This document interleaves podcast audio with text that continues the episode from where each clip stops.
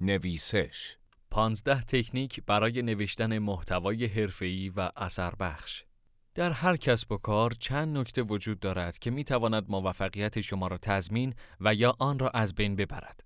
یکی از این موارد نگارش متنی است که بتواند خریداران محصول یا خدماتتان را قانع کند تا خریدی انجام دهند. در این مطلب قصد داریم شما را با 15 مورد مهم جهت نگارش محتوای حرفه‌ای جهت فروش آشنا کنیم. یک ساده بنویسید. ساده نویسی اولین اصل در نگارش هر متنی است. درست است که معمولا ما علاقمند به پیچیده نوشتن هستیم اما اگر قصد دارید مخاطبان خود را جذب کنید باید به ساده نویسی عادت کنید اما ساده نویسی به این معناست که شما مفاهیم اصلی مد نظر خود را به وضوح تحویل مخاطبین بدهید و این با ضعیف نوشتن متفاوت است پس دقت کنید که ساده اما قوی بنویسید اگر نوشته شما پیچیده باشد احتمالا مخاطبین شما دچار سردرگمی خواهند شد و این باعث می شود که نتوانند اصل موضوع و مفهومی که قصد انتقال آن را دارید درک کنند.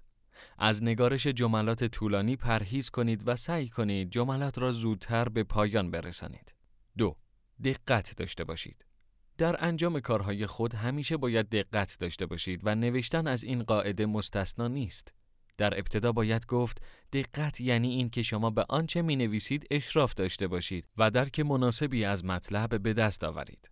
به عنوان مثال در معرفی یک محصول یا یک خدمت باید بدانید که مزیت رقابتی محصولی یا خدمتی که در مورد آن می نویسید نسبت به رقبا چیست و سعی کنید روی آن بیشتر مانور بدهید. در هر زمینه ای تحقیقات کنید. برای اشراف بهتر و قویتر نوشتن بهتر است به منابع تحقیقاتی مرتبط دسترسی پیدا کنید.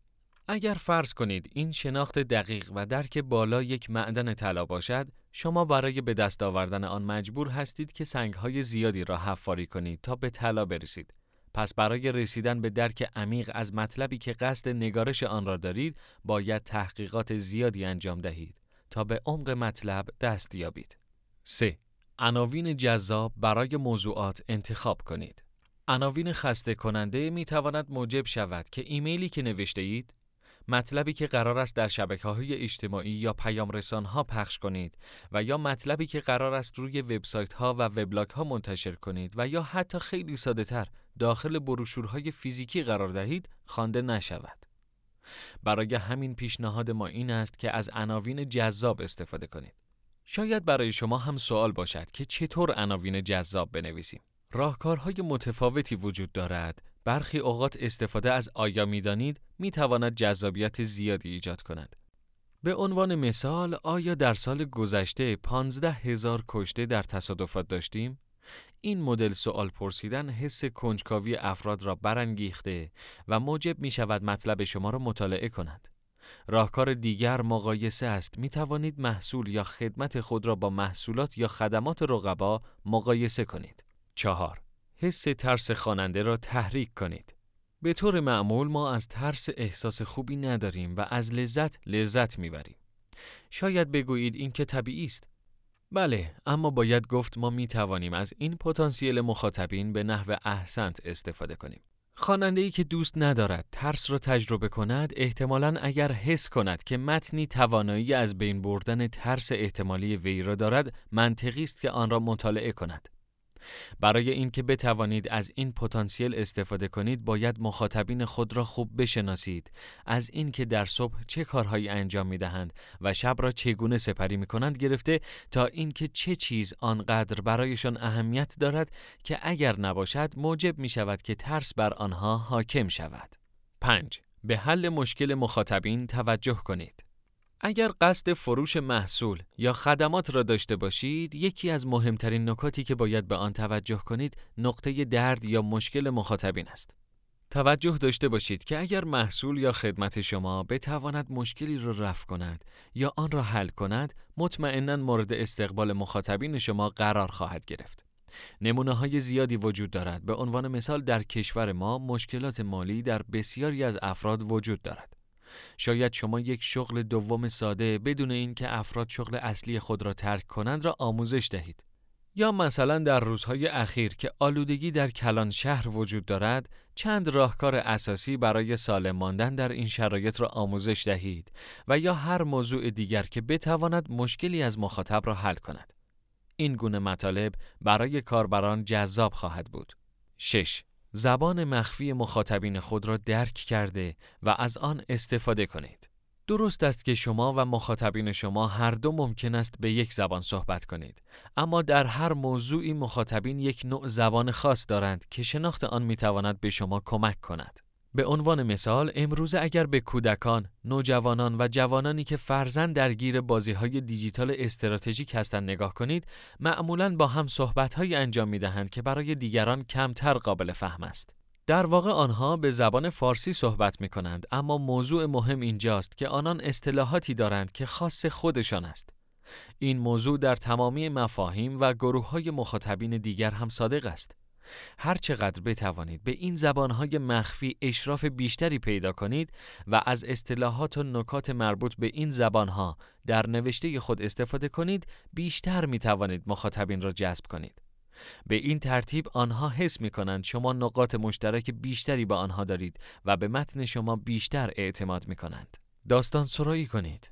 برای اینکه مخاطبین خود را بیشتر جذب کنید بهتر از از داستانهایی که در گذشته برای شما اتفاق افتاده است استفاده کنید. این داستانها کمک می کند تا مخاطبین با علاقه بیشتری محتوای حرفه‌ای شما را دنبال کنند. در صورتی که خودتان داستان مناسبی ندارید، می توانید از یک ذهن خلاق استفاده کرده و داستان سرایی کنید.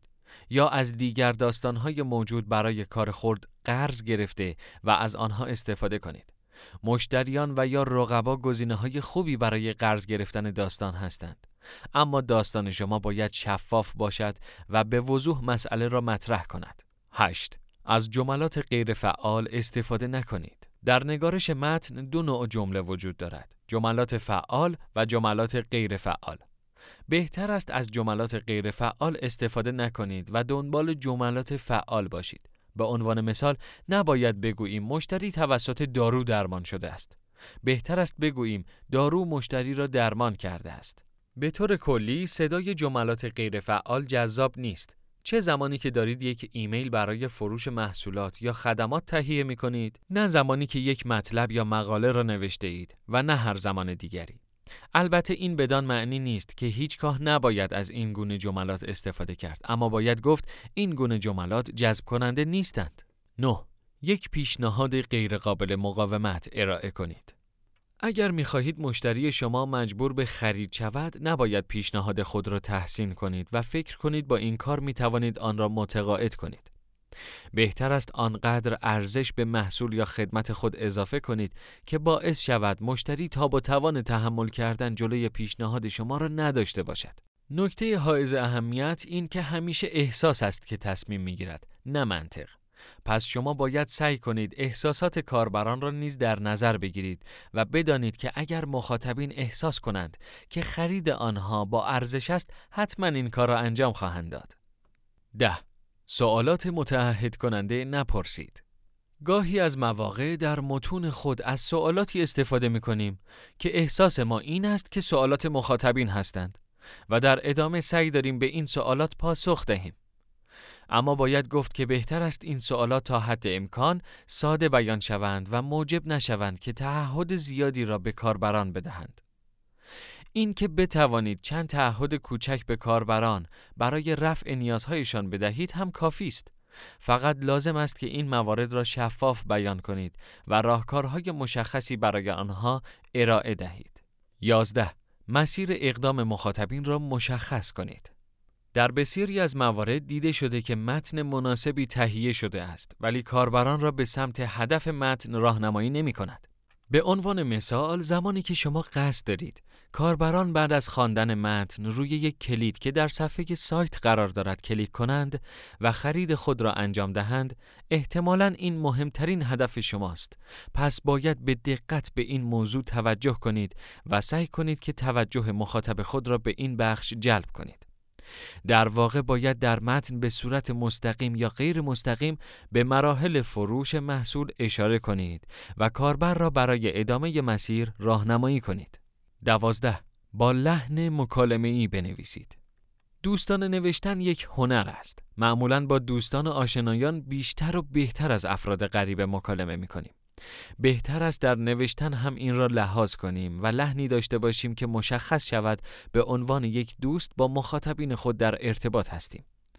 اما شاید برخی از شما بپرسید که چگونه می توان این کار را انجام داد.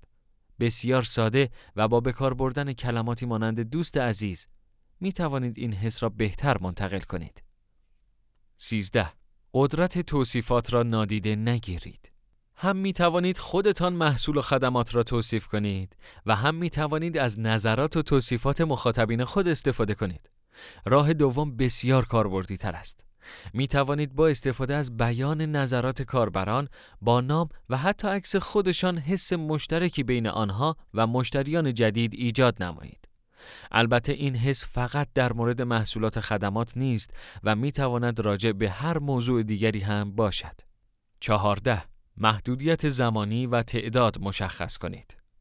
خیلی اوقات اگر برای کاری فروش محصول یا خدمات و یا مثلا ثبت نام در کلاس آموزشی و غیره در حال نوشتن متن هستید می توانید از ترفند ایجاد محدودیت استفاده کنید. خیلی اوقات وقتی مخاطبین ببینند که مدت زمانی کمی برای خرید یا ثبت نام و غیره وجود دارد به سرعت این کار را انجام می دهند و خود را موظف می کنند برای انجام این کار. حتی محدودیت در تعداد هم در بسیاری از مواقع به خوبی پاسخگوست. 15. متن خود را با صدای بلند بخوانید. متن خود را هر چند بار که فکر می کنید لازم است و امکان خواندن آن را دارید با صدای بلند بخوانید.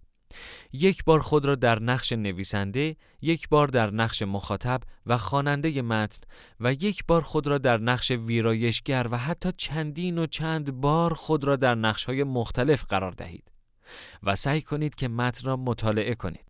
زمانی که در نقش های مختلف متن را مطالعه می کنید مطمئنا متوجه مواردی خواهید شد که شاید در نگاه اول و نگارش اول متن به آن پی نبرده باشید.